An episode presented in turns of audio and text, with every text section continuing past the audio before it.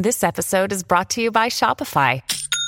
Forget the frustration of picking commerce platforms when you switch your business to Shopify, the global commerce platform that supercharges your selling wherever you sell. With Shopify, you'll harness the same intuitive features, trusted apps, and powerful analytics used by the world's leading brands. Sign up today for your $1 per month trial period at shopify.com slash tech, all lowercase. That's shopify.com slash tech.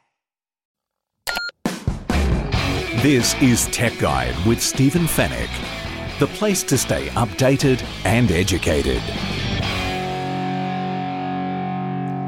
Hello and welcome to Tech Guide episode 429. This is the podcast that keeps you updated and always educated about the latest consumer tech news and reviews. My name is Stephen Fenech and I'm the editor of techguide.com.au. On this week's show, why you don't need to waste your money on extended warranties.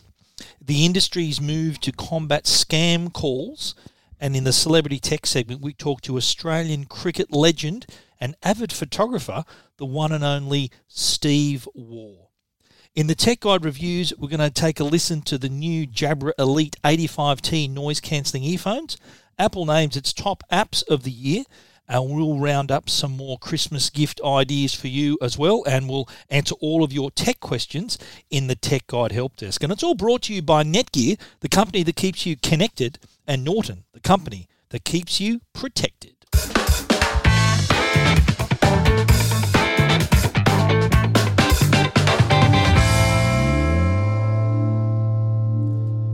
Well, it's a busy time of year for shoppers, and where it's it's not uncommon when, especially when you're buying big items, uh, expensive items, TVs, large appliances, coffee machines, all these sorts of things, where you're spending a few hundred and few hundreds and, and possibly a few thousands of dollars.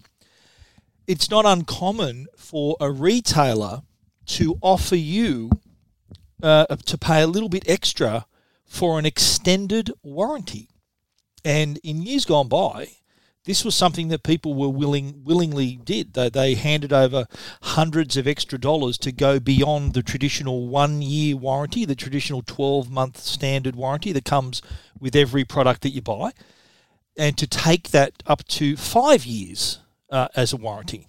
Because I think that the, the notion back then was the fact that the once the 12 month warranty were, had expired, customers were under the impression that if something went wrong a, a, year and one day after they purchased that product, that they were left high and dry. And this, this extended warranty was their only rescue, their only eh, insurance policy against being left with without a product, a, a working, a non-working product.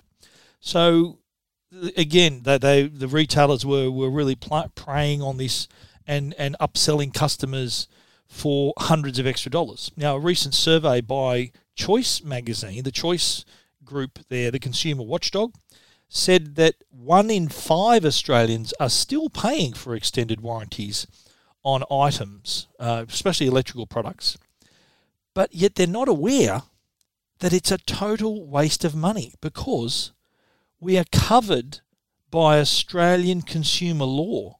It's already, this is already our right to have this sort of protection that retailers are selling us something we already have. Now, I've had a lot of responses on, on Twitter about. I wrote this, wrote this story on, on Tech Guide, and I've had a lot of responses uh, from people saying, "Well, this should be illegal, and uh, th- this is criminal." Well, it, it's it's not illegal for someone to sell you something you already have. If you've if you've got a car and you, someone wants to sell you another car, then it's up to you whether you want to buy that car or not. Uh, and again, it's up to you whether you want to have this extended warranty on behalf of the store or with your current rights. But uh, un- unlike a product, you can, if you buy two products, you've got two different items. But with an extended warranty, you've got you're buying you're kind of buying the same thing. So it's it's no point doubling up. One in five Australians, according to Choice, are still paying for these extended warranties, not knowing. I had one guy last week a friend of mine uh, on Twitter are saying, "Look, I've got a, I've got this great deal. Um, I've been I'm going to buy this TV for four and a half thousand dollars, and they're offering me uh, uh, another another four hundred for $480 over four years for an extended warranty should anything go wrong. This was Harvey Norman. The TV was worth, um, he was paying $3,600 for the TV and they were offering 480 over four years. That's just free money for them. Uh, should anything go wrong, full replacement. He, he said it's worth 900. So they were telling him that he had a, his extended warranty was discounted. So they were offering him 900 for the extra, uh, extended warranty. This is Harvey Norman. They were saying, look, we'll do you a deal. We'll give you instead of paying 900 for something you already have a right to. How about you do it for 480? And that's kind of thinking that they're doing the customer a favour.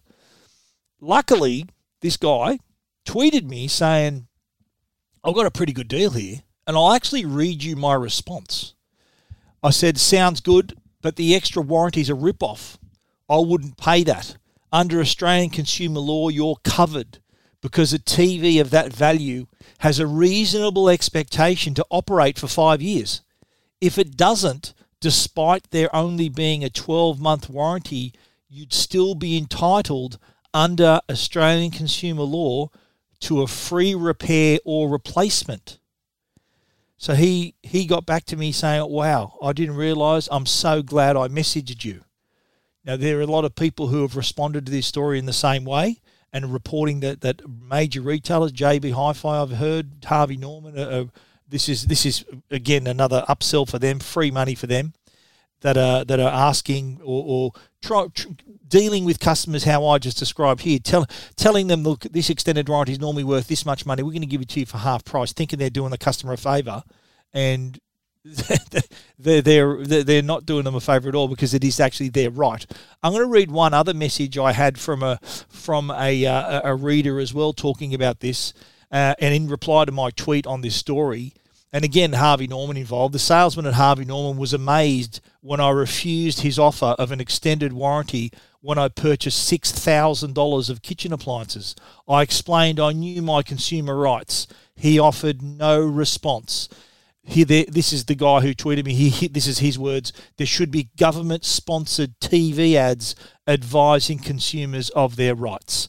Well, that's what I'm doing right now. Uh, I'm hoping that anyone who's listening to this is aware of this and also aware Australian consumer law has a very big, a very large umbrella of protection for customers. And as we're leading into Christmas, I think it's really important that you understand what your rights are because come Boxing Day, there will be occasion where you need to return things, you want to exchange things, something's not working. So you really need to know these rights as well.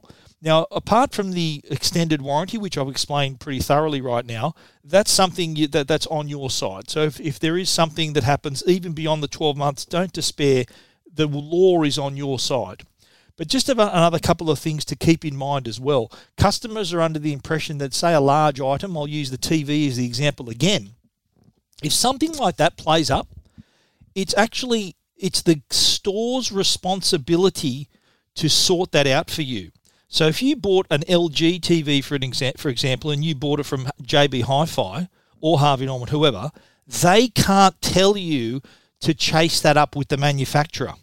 You are their customer. You are the store's customer. They have to represent you. And with a large item like a TV or a fridge or anything else that, that can't be just put in the boot of your car, they are obliged to organise a, a pickup and delivery once it's fixed or replaced. Or, or, or, so so that's another thing people are unaware of. They're thinking, oh, how am I going to get it to the store? It's too much of a hassle. Well, it's not. It's their hassle. It's their problem, not your problem. Even if you don't have the original packaging, that's no reason for you to be refused a refund or a replacement. That does not matter. If you don't have the original receipt, as long as you can prove your purchase on a credit card statement, for example, that works fine as well. And if you walk into a store that has a sign that says they don't offer refunds, they are breaking the law. I've still seen there's little signs in the corner saying we don't offer refunds. Choose carefully. They're, they're actually breaking the law. That, that is illegal under the Australian consumer law. It changed around seven years ago, ACL. So uh, it, it is on our side. But don't fall for that extended warranty. You don't need it. That's hundreds of dollars out of your pocket that you should stay in your pocket. And don't let anyone think they're doing you a favour by offering you extended warranty. These are your rights to have that extended warranty and that protection under Australian consumer law. If you want to read more about that story and the uh, the stats from Choice, you know where to go techguide.com.au. This is Tech Guide with Stephen Fenech. Well, here's another big issue we've been dealing with, and that's scam calls. I'm sure any of you listening right now have had a scam call, whether it's on your home phone, on your mobile, and it is a growing problem that thankfully ACMA has decided to engage the Australian Communications and Media Authority. I'm talking about ACMA. They've established a new industry code to combat the alarmingly growing numbers of scam calls that are targeting Australians. And not this, and we're not talking nuisance just uh, because it's a nuisance. It's costing us money. This is costing us millions of dollars per year. Just in 2020 alone, it's cost Australians $35.6 million. And I reckon that figure is probably lower than the actual figure because there'd be a few people who may be a little bit embarrassed to, to admit that they, they were scammed. They might have thought, oh, it's only a couple hundred bucks, I won't report it. And I reckon that figure's probably over 40 million because there'd be a lot of people in that boat who were just too ashamed to admit that they were fooled. They're embarrassed about it. And a lot, and these scam callers, uh, they've fallen prey to them. They don't want to admit that. So uh, that, that that's the other issue there as well. So, but but this this is a growing problem because for the first time now, it's good to see that ACMA has rallied all the telcos because the calls are coming in through these networks, through their, their exchanges, and we need to we need them to cooperate to create this this list, this data, this database, this this way for us to help block calls, avoid even receiving the calls, monitor the networks, look for different call characteristics that indicate a likelihood that a scam is happening share information between service providers and with the regulators, trace the origin of scam calls as well, and also combat this what they call number spoofing. So what happens here? You get a, you get a, a, a scam call. Chances are that that call's originating from another country. Now, the chances of you answering a call from a foreign country's country code and this big long number are probably like close to zero. I wouldn't answer that call if it's coming in from another part of the world. I'm thinking, who's this? But if it comes in in in the, and appears to be an Australian mobile number, or a number a Melbourne number, or a Sydney number, wherever you happen to live, Perth, Brisbane, Adelaide, the Northern Territory, if, if it looks like a local Aussie number, you're more likely to answer the phone. And so that's what they're doing. This number spoofing is where they can imitate a number to disguise the fact that it's an overseas call. I'll tell you a story that happened that, that a friend of mine had had an unusual call, and a, a woman called him to say, "I just received a call from your mobile, and it, it was like a like a robot scam call." He goes, "I don't know what you're talking about." So that's how random it is. So they just imitated his his number, made it appear on her phone. She's called that number back and got my friend. That's like a million to one shot. That, that of all the billions of combinations of 10 digit mobile numbers, that they would choose one that someone has and they get a call back saying, What the hell are you talking about? Well, why are you calling me about this? So that, that's just an example of the how the spoofing works and how could it could they could make your the number appear on your screen. It could be uh, a Melbourne number, Sydney number, another. It could be your mobile number they're using. So again, another reason why they really the telcos need to cooperate to try to bring these under control. And, and what people need to understand as well is that these scam callers are organised. They run big call centres. It's a very lucrative business. As you can see, just in Australia, we've lost 35 million. We're just one country in the world. Imagine all the other countries. Imagine the US, Europe, all these bigger countries, China, India. Imagine all these bigger countries that are that are falling victim here. So this is a lucrative industry. So don't think this is just some t- couple of blokes in, in a back office, a little two bit operation. This is thousands of people in call centres reading scripts and trying to get your money. Now, the most common ones, we, I've even heard them myself, the robot calls about the ATO. You, we've put you under a criminal investigation, a criminal hold on your accounts. Uh, the police will come to arrest you. There's an a, a, a, arrest warrant issued in your name. If it's a robot call, hang up. It's a scam. Okay? Forget that. But they can be very clever with other scam calls. Ones to look out for if someone's look they're, they're, they're saying they're from a certain company ask them for their number, where their office is located, ask for a number to call them back at a, at a more convenient time. If they hesitate, then you know there's something wrong. Ask the question, and if, if in any doubt, you have any doubt at all, hang up. Just just end the call. Just just hang up on them.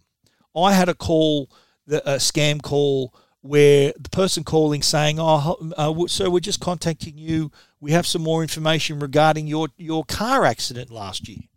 And it just so happened this this was a couple of years ago, a few years ago. It just so happened I had I had a car accident the year before. Someone hit me. It wasn't my fault. I, I was involved in the accident.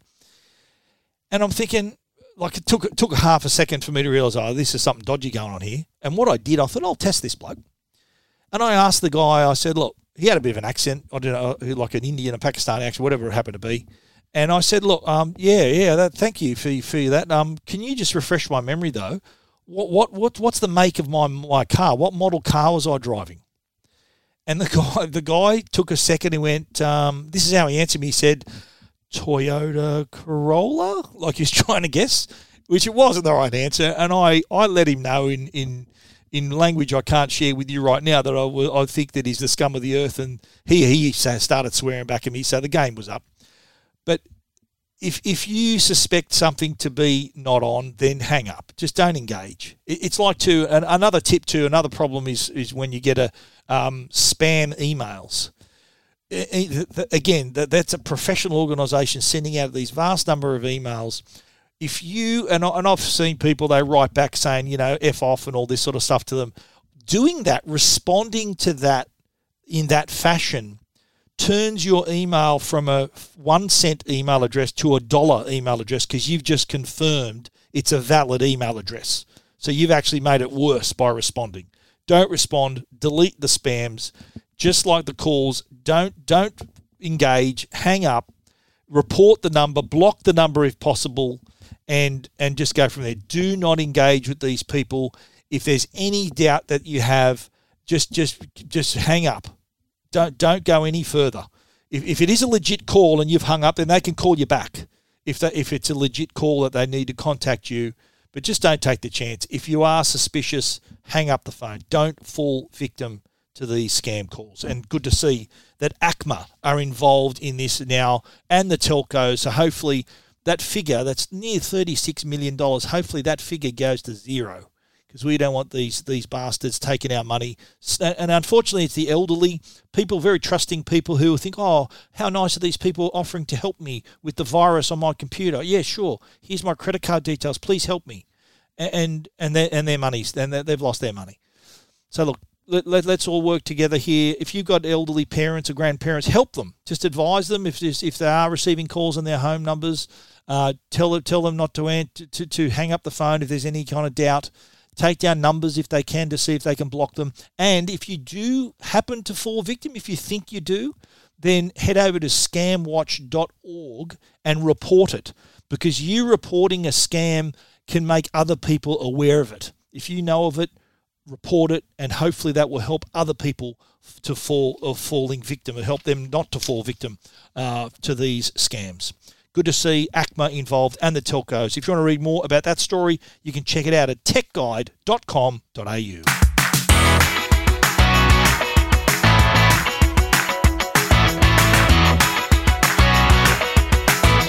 Alrighty, let's change pace here a little bit and we're going to get into our celebrity tech segment. And we've got a beauty for you this week. We're chatting with Steve Waugh, Australian cricketing legend, former Australian cricket captain, all round good bloke, but also too, he's he's been involved. He's got the Steve Waugh Foundation, so he's very active uh, with charities and, and grants.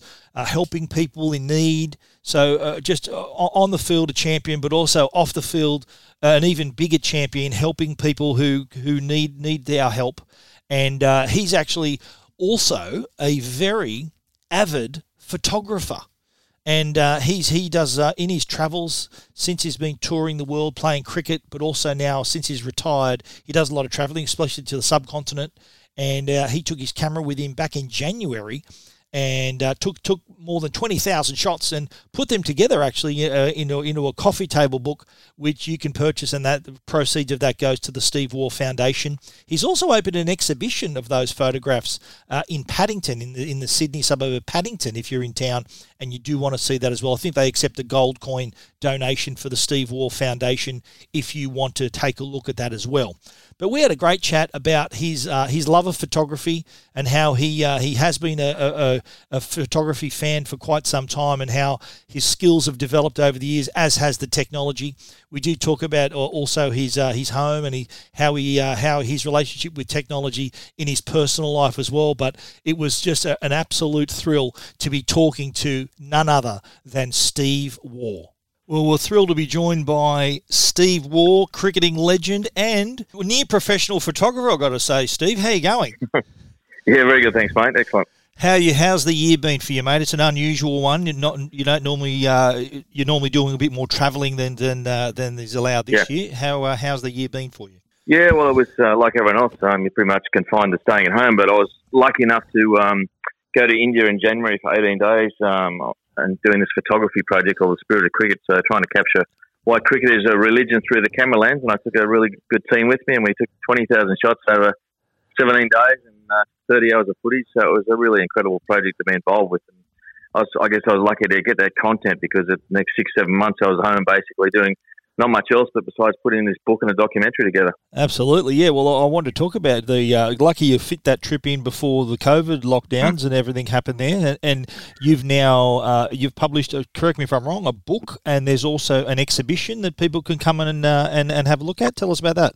Yeah, yeah, that's right. Um, yeah, I had this uh, project in mind a long time ago, and I went used to go to India on cricket trips and business and philanthropy. Um, I always saw these amazing scenes of kids and people playing cricket all throughout India. I wanted to really capture what is the spirit of cricket, so uh, that's what I did. Um, took 20,000 shots, got that down to 220, and uh, produced this coffee table book called The Spirit of Cricket, which um, people can buy from our website, stevewaugh.com.au. And at the same time, we filmed a documentary which um, aired on the ABC a couple of weeks ago called Capturing Cricket. And uh, alongside that, we're having an exhibition at uh, 21 Oxford Street in Paddington where my top 70 photos of uh, are being exhibited. I've seen them, mate. You've got some skill with the camera. How did you get into photography? When when when did you pick up the camera and thinking, yeah, this isn't too bad? When, when was that? oh, look, I'm pretty much like everyone else, mate. I used to just take my camera regularly on tours and uh, put on the automatic setting and take a million photos and hope for the best and get a couple of shots back. But I guess I've had an eye for um, you know what's going on around the place, and I was always inquisitive and curious. Um, on this trip, I was lucky. I, I engaged a services of a good mate of mine called Trent Parker, an ex-cricket yep. player and photographer, and now one of the only only Australian ever to be invited to the Magnum Photo Agency. So he coached me for 17 days, and I ended up taking all the photos on the manual setting, trying to understand light and aperture and um, shutter speeds and all those sort of things. And uh, the end results were pretty good. I, I know Trent Parker. I actually work with him at News Limited, so uh, yeah, not a bad teacher you got right there, yeah, mate. so, good. and I, I, I, know you, you your brand of choice is Canon. I, actually met you at a couple of yep. Canon events over the years, and you've uh, yep. so you're, you're right into the Canon cameras and lenses. Yeah, look, I've used Canon uh, basically since 1986. So one of my first uh, cricket trips, coincidentally, and then I became a Canon ambassador for a number of years, and and they funded the project, so they've been huge supporters and an, an amazing company, and I I say to people now, um, you know, what's the difference between you know the Canon cameras and the iPhones? I said, well, iPhones are a bit like playing a, a game of T20 cricket. Everyone can do it. It's quick. It happens really you know, easily, and away you go. And it's um, you know, it's it's pretty simple to do. But uh, using a proper camera is a bit like a test match. You've got to set up the scene and uh, a bit of gut feel, a bit of intuition. You've got to get the settings right, and you've got to be patient and, and determined. So um, to me, it was like playing test cricket with a camera. What a great analogy! And and what's what's one of the tips that that Trent really stuck, like that he taught you, that that's really stuck with you over the years? Kind of, I, I guess it's yeah. not only just controlling the camera, but it's composition, lighting. So, what are some of the yeah. tips he taught you? Yeah, look, lighting's obviously the key. The first hour of the day, the last hour is the two best hours. But um, look, it's about patience, and, and again, he the analogy of the cricket for me was, you know, um, a lot of um, intuition and gut feel. Um, you know, prepare, set up the scene, um, get yourself ready, and then let the characters come in, in and out of the shots, and then you capture the moment when no one else is going to capture it. So it's um, you've got to sort of be patient, um, you know, and, and take take the big picture shot. And then with me in India was um, a lot of those big shots where there's hundreds of people playing cricket, then going close and, and get the the close shot. So, um, but yeah, light is obviously important, um, and trying to capture the mood and the attitude of what's going on. So, and making a connection with the people you, you're taking the photographs of. So, you might be saying a couple of words or hello or telling them what you're doing, and all of a sudden you get you get that connection which um, comes through the lens when you take the shots. For sure. You said you've been taking pictures since 1986, so geez, you would have seen some changes in the technology. Were you using film? Back, obviously, using film back then, and now you've seen. Yeah, that's right. Yeah, it's been been a big yep. change, a lot of changes over the years. Oh, massive change! Like you're right. Yeah, it was going from film, and then I, on my tour diaries, um, you know, someone once told me, "Oh, you should take slide film; it's better photos." So I've got like thousands and thousands of boxes of slides, which are still in boxes. I still haven't got those together. But yeah, a lot of those early shots were done on slides. Um, and that used to be fun, a fun project because you take a couple of weeks to actually get your photographs back, and you weren't sure what you had. So every time you got the, the box of slides back, it was like like Christmas. You know, you go through them and hope hopefully you get some really good shots out of it. How things have changed, eh? How quick is it? Quick and easy is it now to see what yeah. you shot instantly? Uh, so is that yep. so? When you're taking your images, are you do you prefer to? Are you looking through the viewfinder? So using a DSLR, are you using a yep. of the viewfinder, or are you using the, the display on the back? What what? How do you operate? Uh, look, obviously you're looking through the, the, the viewfinder, take the shots, and then um, I, I, want to quick, quickly check you quickly check see what you've taken because I mean I took twenty thousand shots, and uh, a lot of the times it did help. I mean, it, for instance, um, one of my favourite shots was uh, we're at an orphanage, uh, for, and this cricket team were going through their paces and we weren't allowed to take individual shots of the, the kids' faces. So that presented a challenge, particularly when this young boy was bowling really quick and trying to impress me. He was about six foot tall, only 14 years of age, and he was just running the crease with such energy and enthusiasm. I wanted to capture that through the camera lens, and yeah. but I couldn't get a clear picture of his face. So the, the trick was to sort of slow the shutter speed down to get that blurred image. So you still got the motion, um, the capture the motion shot, uh, but I didn't capture his face in close up um, detail. So that was one of my favourite shots, and that was um, obviously took a bit um, of practice and I took a couple of hundred shots and I take the shot then I look through the viewfinder to see what I've got and then eventually I sort of knew I had the shot. So yeah, right. Modern technology definitely helps you because without that I would have taken all these shots and got back and thought,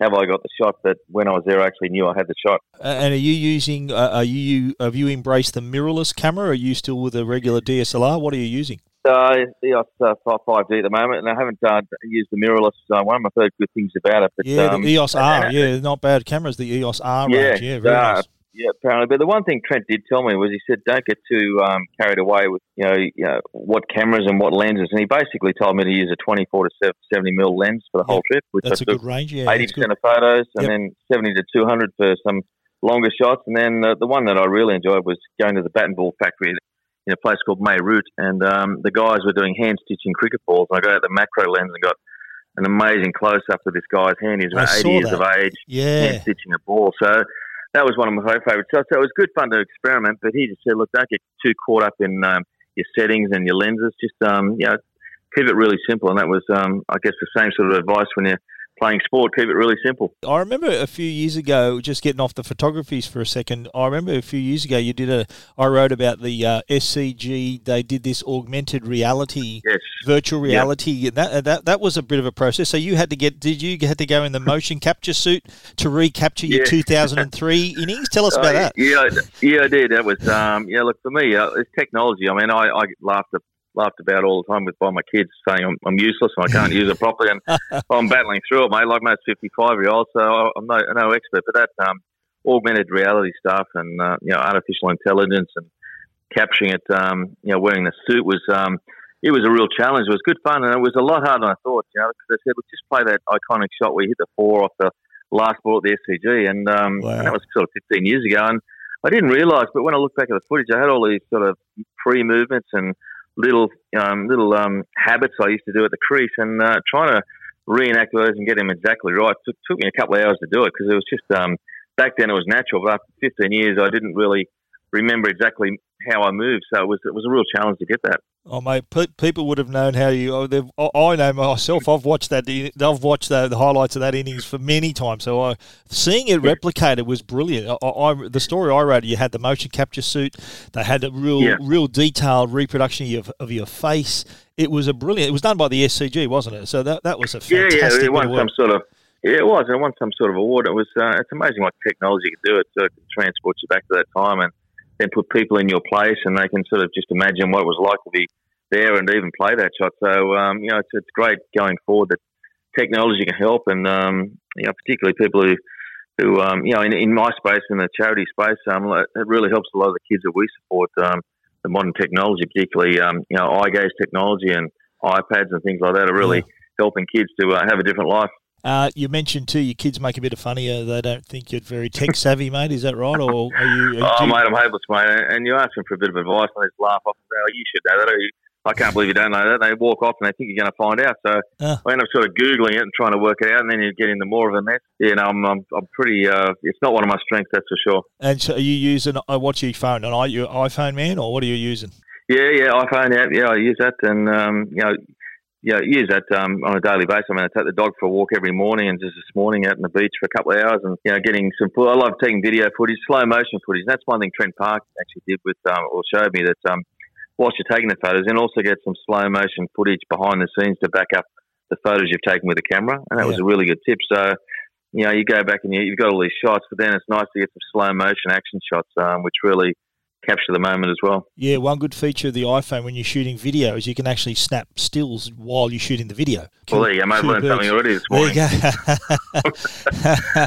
and what about when you and do you edit your photos too, or do you do that on a laptop? What do you do with your photos then? Um, no, that was a that was a this was a big process. I went in a place called Sun Studios and um, Ah. I sat with the guy. We I, first I had to go through twenty thousand photos, and it took yeah, probably about a week to do that. And I went back over and over again, um, and then the process of editing and um, you know and, and fixing photos up because I didn't realise that every basically every photo you see is not um, 100% natural. There's always bits and pieces that are changed and moved and yeah, bits of colour added and light taken out. So that was, um, you know, when I settle off on the final um, 220 shots, then you've just got to go through and say, does that need a bit of work or does that need touching up a bit to sort of make it, um, you know, totally presentable? So it's it's a long process. And I sat there and, and watched um, the person do that, but for myself, um, doing the whole process, um, it, it probably takes um, a bit of practice and a bit of expertise and a bit of knowledge. for sure. Did you shoot in RAW? Is that what you were shooting, RAW or JPEG? Yeah, raw. That's yeah, that's what you've uh, got to do at, at this level when you, if you want those top quality photos. Is always shooting raw, and um, and that's something I wasn't really aware of before. Obviously, you got JPEG and raw and different formats, but if you want to go ahead later and sort of uh, Photoshop them or, or change the image, and you've got to have it in that in that raw file. Let's talk about your uh, your your home. Have you got some tech at home? I, I know you, you did a bit of a renovation or rebuild on your house recently. Did you? Yeah. I'm sure you would have packed that full of tech, mate. Uh, look, there's enough tech in here to confuse me, mate. That's for sure. Like, um, I'm still trying to work out light switches and what goes where and what goes on. So, yeah, the house is uh, is pretty modern in that way, and um, you know, it's um, got the smart home technology and all those things. Um, so, yeah, I'm still trying to embrace it and work out. I must admit, everything's sort of on a con- control or a timer, and Yeah. and um, I think um, on and off. And I'm going, what's going on here? So, look, I'm a bit of a um, a lost cause in a lot of that regard, but I'm trying to learn myself. You got the, got the pool sort of on automatic timers and tw- lights going on and off in the driveway, and um, yeah, so it's um, I guess it's a modern house, and um, and I need to sort of up my game. Have you got? Um, you'd have security cameras so you can monitor cameras on your phones and stuff Yeah. like that. Okay, yeah, so that's right. Yeah, we've got the cameras got that go those? back onto onto the phone. So yeah, I mean that's that's a great thing about technology. You certainly feel a lot safer these days, and um, yeah, we got cameras all around the place, and that goes back to the phone. So and then you got the video footage. If something happens, you can obviously go back and, and see what uh, what's occurred. So it makes you feel a lot lot safer in your home. That's that's for certain. But I remember when we met a few years back, we at the Canon. I think it was a Canon event to launch the online storage, their online storage service, and you were Yep. you were. I think you were in the uh, in the process of putting together like a home entertainment, home theatre system. Did you end up? Yeah. Uh, how did that end up? Yeah, no, no, it's good. It's good. We uh, we didn't go for a big uh, gee, gee whiz sort of um, situation. We got a nice uh, big TV, Samsung TV, and um, a nice lounge and um, and good speaker system. So and the curtains go across. So look, everyone seems to be happy. And it's um, replicates like a bit of a mini mini theatre. So um, yeah, that's one of my favourite rooms in the house. I think most people love watching their movies. So I definitely recommend um, investing in a you know a, a good TV and a good sound system for that. especially now when uh, I suppose most of the year we can't go anywhere. The movies were shut for a time there, so having that set up at home would have been pretty good. Yeah, that's right. And uh, you know, the, uh, kids are lucky these days. When uh, you know, we've been fortunate that we haven't been too badly affected by COVID, but the amount of TV on these days, you know, with Netflix and Stan and Apple and Amazon Prime, I mean, it's um, the content is incredible. I remember growing up in the seventies, and we had uh, sort of channel seven, nine, and ten, and then uh, we thought it was Christmas when the ABC and SBS come online. Yeah, and you, you said your streaming services. Are you a fan of Netflix and Stan and all those services? You got some favourite Yeah, shows or series you've watched? For sure. Look, um, like I love watching document any documentaries. Um, I love real life stories, so um, Yep. anything uh, in that regard, I love watching. And uh, and it's funny, I had a chance to go back and watch some of the, the series that uh, that people were raving about. So you know, Breaking Bad, and Yeah, I watched that whole series. I thought, oh, that's pretty good. I, I didn't really know much about it, but once I got into it, I loved it. And um, yeah, so all those sort of shows. But I'm more. I love the Aussie sort of shows, you know, like uh, Outback Oval Hunters and, and the sort of the Gold Rush and all those sort of shows. So, um, yeah, any documentaries I'm into. Did you, and suppose sporting documentaries, did you, have you seen The Last Dance? You know, the Michael Jordan, uh, did you yeah, see that? Yeah, I have. What yeah, you think of that? incredible and yeah, amazing and really um, incredible footage and behind the scenes and it gives you a real insight into his mentality and, and why he was so great. But he was also at times a tough, tough teammate as well. He was sort of you know he pushed his players to get to his level and that's why they won. But it was um, a really incredible insight. Did you uh, catch on Amazon Prime the, the doco slash series about the Aussie Test cricket team? Yeah, and I was obviously a part of that because I was over there last year in, uh, yeah. in the UK and. Um, yeah, and I was so impressed with the guy Andre Major that filmed it that uh, he came with me on my trip to India. So capturing cricket, which was on the ABC, was filmed by Andre, the same guy did the test. Wow. Um, and I just said, to "Mate, come on this trip. Uh, take your video camera. It was actually just a, a camera with, um, and he's got he just films it behind the scenes. And um, he took 30 hours of this incredible footage, and uh, it wasn't meant to be a doco, but I said, film it see what happens. And then ABC loved it, and it turned it into that one-hour film. So. Um, yeah, and, and he does a great job. And I think the key to that is uh, that people don't see him there. And, whilst I was in England, he, he didn't even know he was in the room, but he was filming everything. So came across as really natural. And what are the plans for the foundation for 2021, mate? Well, uh, hopefully everything gets back to normal. You Yeah. can start having your functions and, and charity auctions and stuff. Yeah, that's right. Yeah, look, we, we obviously didn't have any events this year. Our main one is the Captain's Ride, which is just, um, basically a torturous bike ride over six days, doing 800 kilometres and riding 10,000 uh, metres high. And uh, we generally raise you know well over a million dollars with 70 riders. So it's an incredible experience. And we have these great Australians and people from overseas come as um, inspirational role models. They speak every night. And then we have the the, the, the fathers often of the kids with ready diseases riding on, on with the other riders. So it's a real emotional week. And uh, hopefully that'll be back on next year. Our golf day will be back on again. Um, But we've been fortunate that we sort of prepared for a rainy day and didn't know it was going to be COVID 19, but we still go, gave away over a million dollars in grants uh, to our grant recipients last year as well, or this year. Fantastic. Well, Steve, we really appreciate your time uh, to talk to us, mate. It's been a great, great pleasure chatting to you again, and all the best for the end of 2020 and a big 2021. Yeah, thanks, mate. If anyone wants to uh, interested in the book, it's uh, yeah, it's stevewaugh.com.au. Thanks, mate. This is Tech Guide. The Tech Guide podcast is proudly sponsored by Norton. They're the company that can keep you and your family safe online. There's been a rapid increase in cybercrime with constant data breaches, online scams, and ransomware, just to name a few. Norton's all in one cyber safety solution, Norton 360 Premium, now comes with dark web monitoring powered by Lifelock, which helps notify you if your personal information is discovered on the dark web. It also includes device security and secure VPN with bank grade encryption to help keep you private online, plus a password manager, PC SafeCam, and more. With Norton's award winning security and globally trusted protection across 50 million customers, rest assured Norton 360 Premium with dark web monitoring is the all in one protection for your devices and data.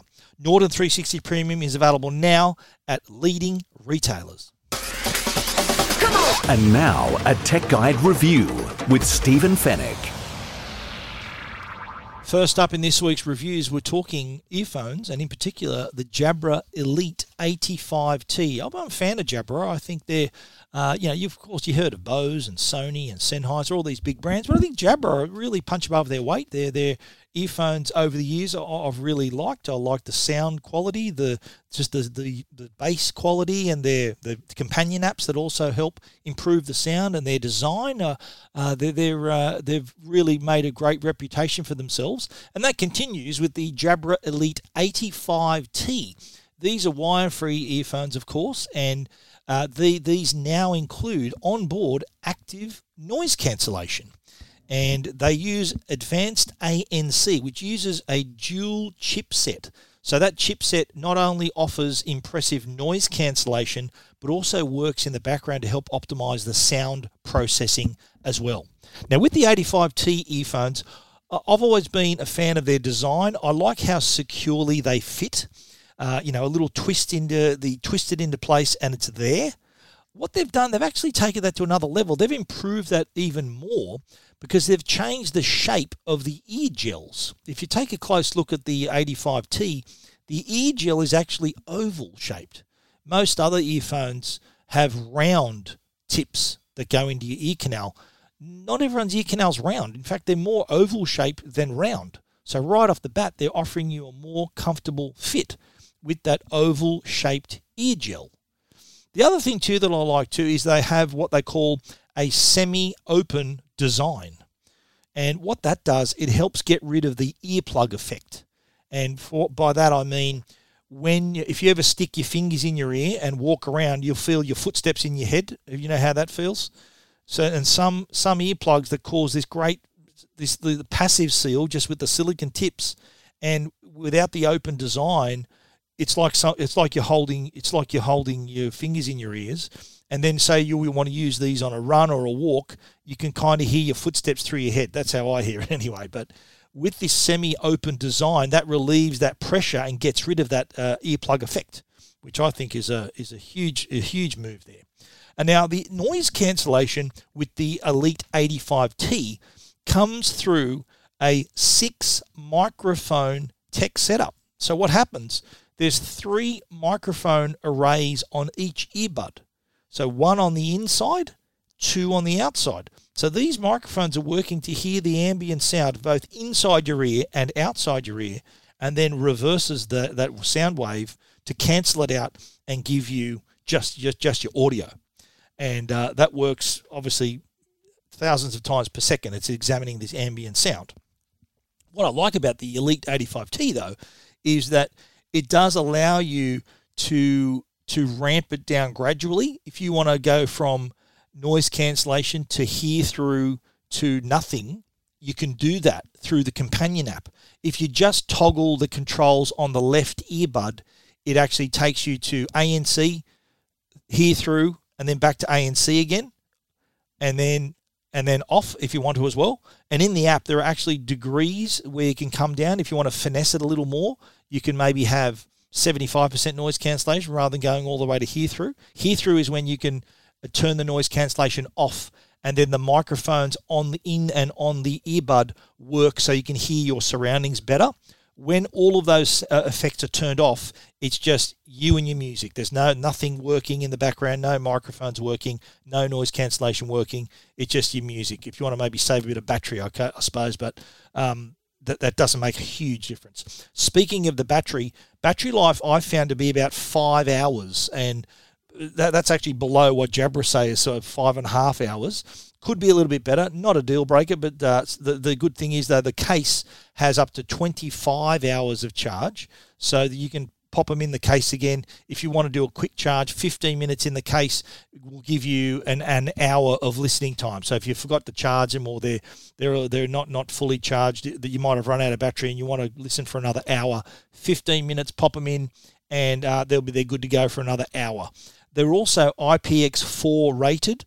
So uh, that's that's rated for water resistance, and the the nice, comfortable, and secure fit means they're perfect if you want to. If you're a runner, you're in the gym, they're not going to go anywhere. They're there to stay. They lock in really nicely. I, I do like how securely yet comfortably they fit in my ear.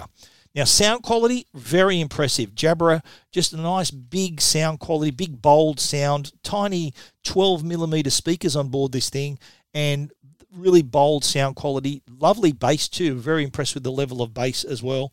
Uh, the, the level of noise cancellation probably not on par with your Bose and Sony's and Sennheisers, but I think these still hold their own because these are much smaller earphones. So they are they are actually doing not a bad job in the noise cancellation department because they are smaller and they're also a lot cheaper than those other brands as well. So I think uh, pound for pound, not too bad on the noise cancellation either. The companion app I mentioned earlier uh, is handy for you if you want to, apart from adjusting your noise cancellation and the sound modes, uh, you can also see the battery level of each earbud and, and the battery level of the charging case. Uh, and you can also access equalizer presets. You might want a bass boost, treble boost. Uh, you might want to just be able to tweak the sound yourself. You can do that. There's also an interesting feature called My Sound. And what once you do that, it's a little uh, little calibration where you wear the earphones. It plays these noises and establishes how your your ear listens to sound. We're all slightly different in how we listen to sound, and this can uh, create a profile for you so that it will optimize the sound quality. So it does to your ears sound a little bit better than just not having that calibration. I, I did the calibration out of the box, even without the calibration. I thought these sound pretty good. With the calibration, slight improvement, not massive, but you know, a little a little bit better is better than a little bit worse. Uh, they do have, I mentioned, 12 millimeter speakers on board, uh, but yet still relatively small. I, I, like the size of these. The Jabra Elite 85T probably could be could do better with the with the battery performance, but again, not a deal breaker. The case itself, by the way, is, is Qi wireless compatible, which means you just rest the bottom of the case on a wireless charger, the same charger you would charge a wireless uh, a compatible smartphone, and the charging case will actually charge wirelessly just by resting on one of those uh, charging mats. You can buy those products that can charge your phone, earphones, and watches at the same time. Uh, that that will the Jabra case for the 85T will work on those as well. Now they're priced at 349 bucks. Uh, you are getting a lot for your money there. I reckon maybe if these were 299, they'd be flying off the shelves. But I don't set the prices for Jabra. Still, that doesn't take away from the fact that these are pretty good earphones and with decent noise cancellation, decent companion app as well, and control of your sound. By the way, calls came through loud and clear as well. So if you're, on the phone a lot, uh, you don't have to take these out. These sound pretty good as well. The Jabra Elite 85T earphones. Check out our complete review at techguide.com.au.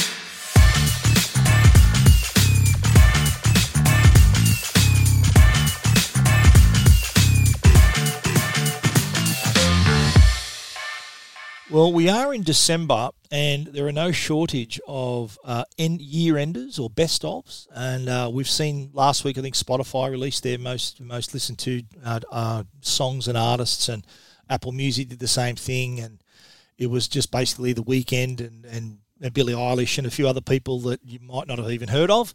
But uh, I'm here talking now about Apple and their App Store best of winners. Now, Apple did this a couple of ways. They did uh, that their team of editors looked at uh, and they tested most of the most promising apps of that were released this year and came up with the best their best. So these aren't necessarily the most popular. These have been judged the best of winners. Uh, and the winners were actually sent an award a physical award it was designed, it's pre- precision milled from a recycled aluminium alloy with diamond cut alloy edges. There's a picture of the award actually on Tech Guide if you want to check it out, if you're lucky enough to receive one. Pretty good. Uh, but the iPhone app of the year was an app called Wakeout. And this is uh, an app that was created, this is these Apple's words, uh, they showed us new ways to communicate, stay well, and find joy in an unprecedented year. Why we love it. Wakeout helped us find the time and the will to keep moving with easy exercises that made the most of life at home. There you go. The iPhone game of the year was a game called an app called Genshin Impact.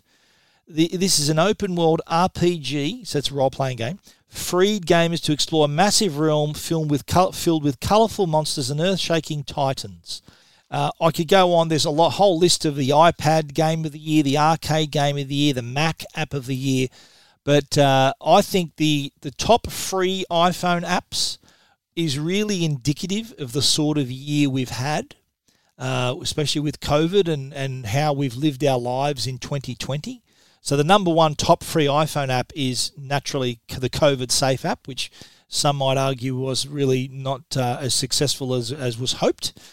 Number two, not surprisingly, also is the Zoom app because we weren't going to work, we weren't going physically to meetings, we were Zooming. That's become a new verb.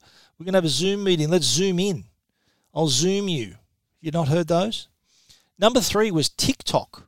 I think that's from all we were bored out of our brains at home I couldn't go to work. Tried to keep the kids entertained, and TikTok was uh, had a resurgence. Uh, number six was Coronavirus Australia, and then you'll see after this all the streaming apps. So Disney Plus, YouTube, then the music streaming app Spotify, Netflix is in there, but also in the top 20, number 17, Uber Eats, and number 18, My Macca's Ordering and Offers. So number 19, Microsoft Teams. So looking back on this list, we're going to say, wow, that was the COVID year. That was the year where we were we were working from home, checking the COVID safe app, streaming our content because the movies were shut, and ordering our food from home because we couldn't go out. We're in lockdown. So, um, interesting. The app charts for 2020, the top free iPhone apps. There's also the top paid iPhone apps. And then I also go into the top Apple Arcade games, the top free iPhone games, uh, top paid iPhone apps as well. All of those lists from 1 to 20 in all of those categories, and also all the awards that uh, were judged, the judged awards by Apple. You can check all of those out and links to all of them as well at techguide.com.au.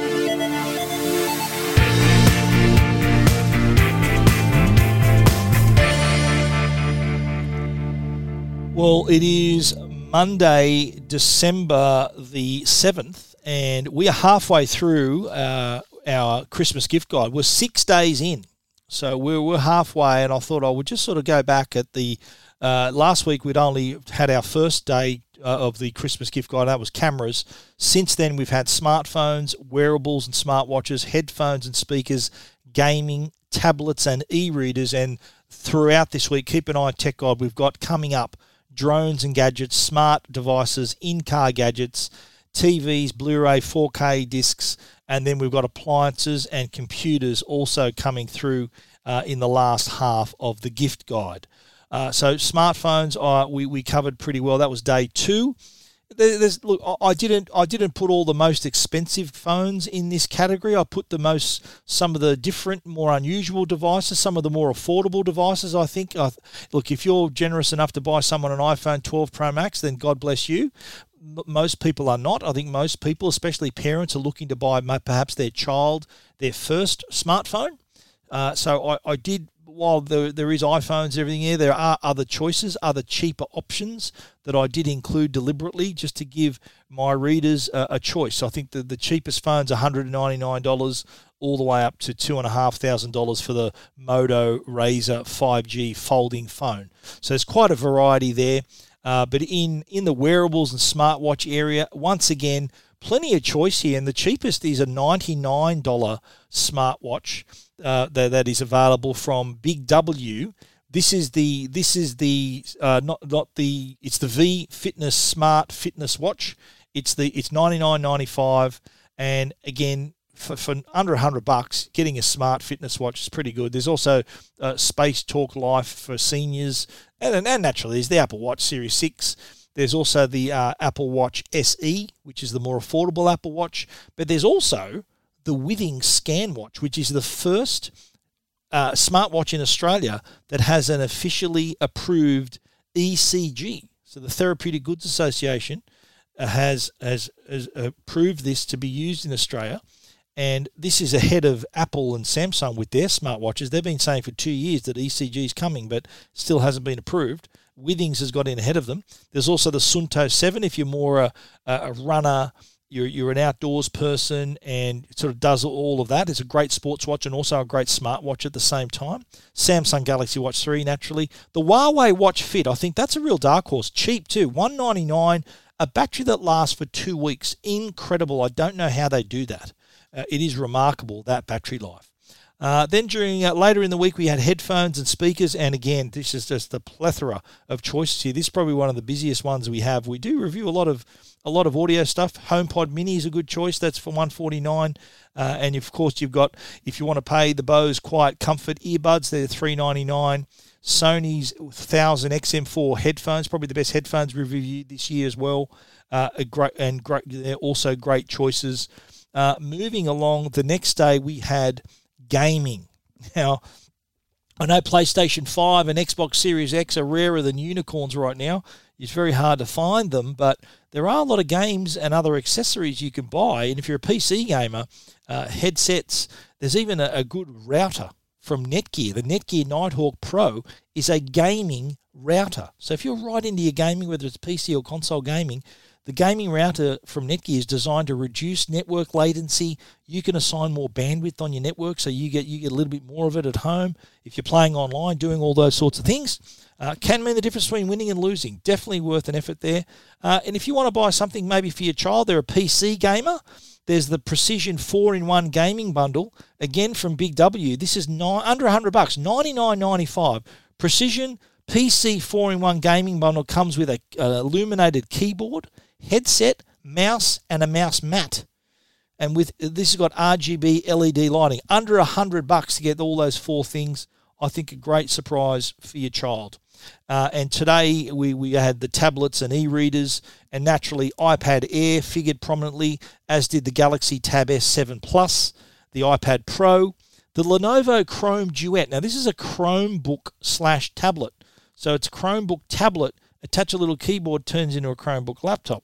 Uh, if you uh, want to buy the family smartwatch bundle from Alcatel, they've got a little mini tablet and the TCL MT family watch in a bundle. 279 bucks. Laser has an Android tablet with 16 gig of data, 10 inch screen, 149 bucks. And of course, there's the eighth generation iPad, which is the entry level iPad, but still a massive improvement over the last few years, and that's under $500 if you're interested in that. And of course, e-reader is very popular. The Kobo Nia e-reader, $149.95. It has a nice e-ink glare-free touchscreen, and of course, the device is the bookshop, so you can order directly from the device. It has a the comfort light that makes it really easy to use any time of the day or night. Won't light up the whole room like a tablet would with a backlight. Uh, and and also too naturally the Kindle is a is a keen keen uh, e-reader that a lot very popular with with customers. One thirty nine they start at, and one hundred and nineteen if you're a Prime member. So that's kind of the benchmark for your entry level e-readers. If you want to go a step higher, the Paperwhite e-reader, which has a slightly better front flush front design. Uh, better better lighting system. That's one ninety nine, but one sixty nine for Prime members. If you want to read our 12 days of Christmas gift ideas, you know where to head to. We're through to we're through six days already, six days to go. If you want to check it out, we'd love you to do that. techguide.com.au. This is Tech Guide with Stephen Fenech.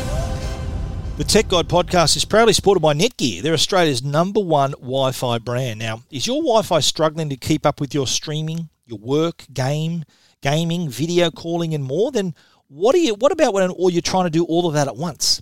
When you're connected to your world by Wi-Fi, be sure it's the best. Bring your Wi-Fi up to speed with Orbi Wi-Fi 6 from Netgear. Orbi Wi-Fi 6 is the best and latest in Wi-Fi. It covers your entire home with the fastest Wi-Fi for uninterrupted streaming, video calling, and working and learning from home on more devices than ever before in any part of your house. It's Wi-Fi perfectly engineered. Are you ready for the best Wi-Fi ever?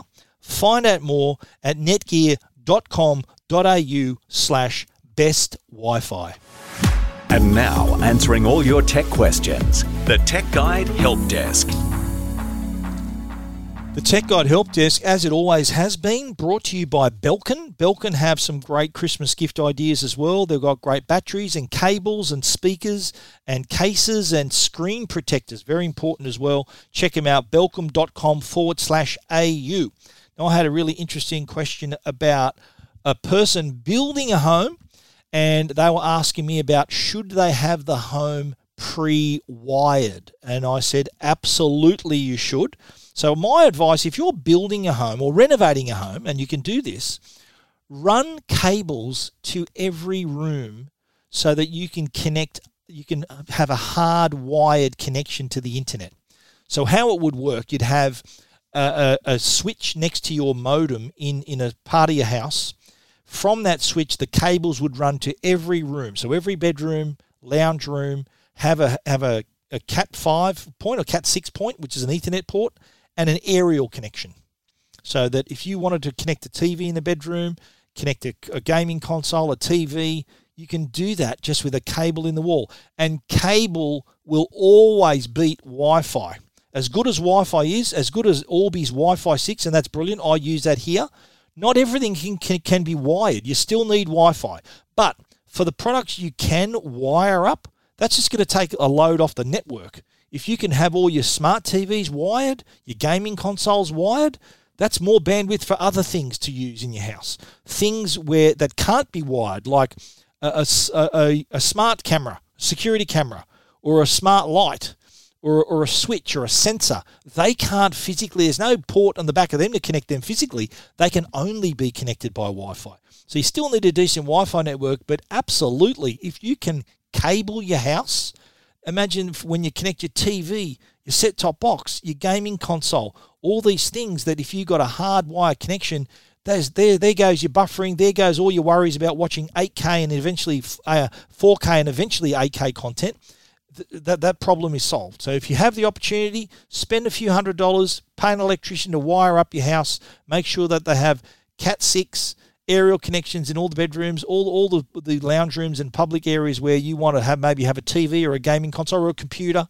Uh, really easy to do it, and all of those cables then lead to this little little uh, IT little room you could set up where the modem is located next to a switch, and that's kind of the central the central brain of your house, the the connection, the con- the junction of your home.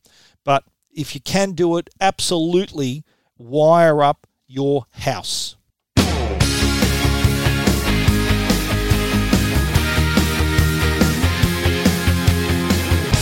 And that is full time on the show this week. We hope you enjoyed it as much as we did. Everything we've talked about on the show you can find at techguide.com.au. And we'd love you to get in touch with us. We love hearing from you. Email us at info at techguide.com.au or click on my face on the Ask Stephen icon on the homepage, and that'll get you through to me as well. And I'll get back to you with an answer. And you could even end up on the Tech Guide help desk with your question. Uh, we want to give a special thanks to to our sponsors, Netgear, the brand you can trust for all your Wi-Fi needs, and also a shout out to Norton. They're the company that can keep you and your family safe and private online. Thanks again for listening. We look forward to you joining us again next week. So until then, stay safe and stay connected.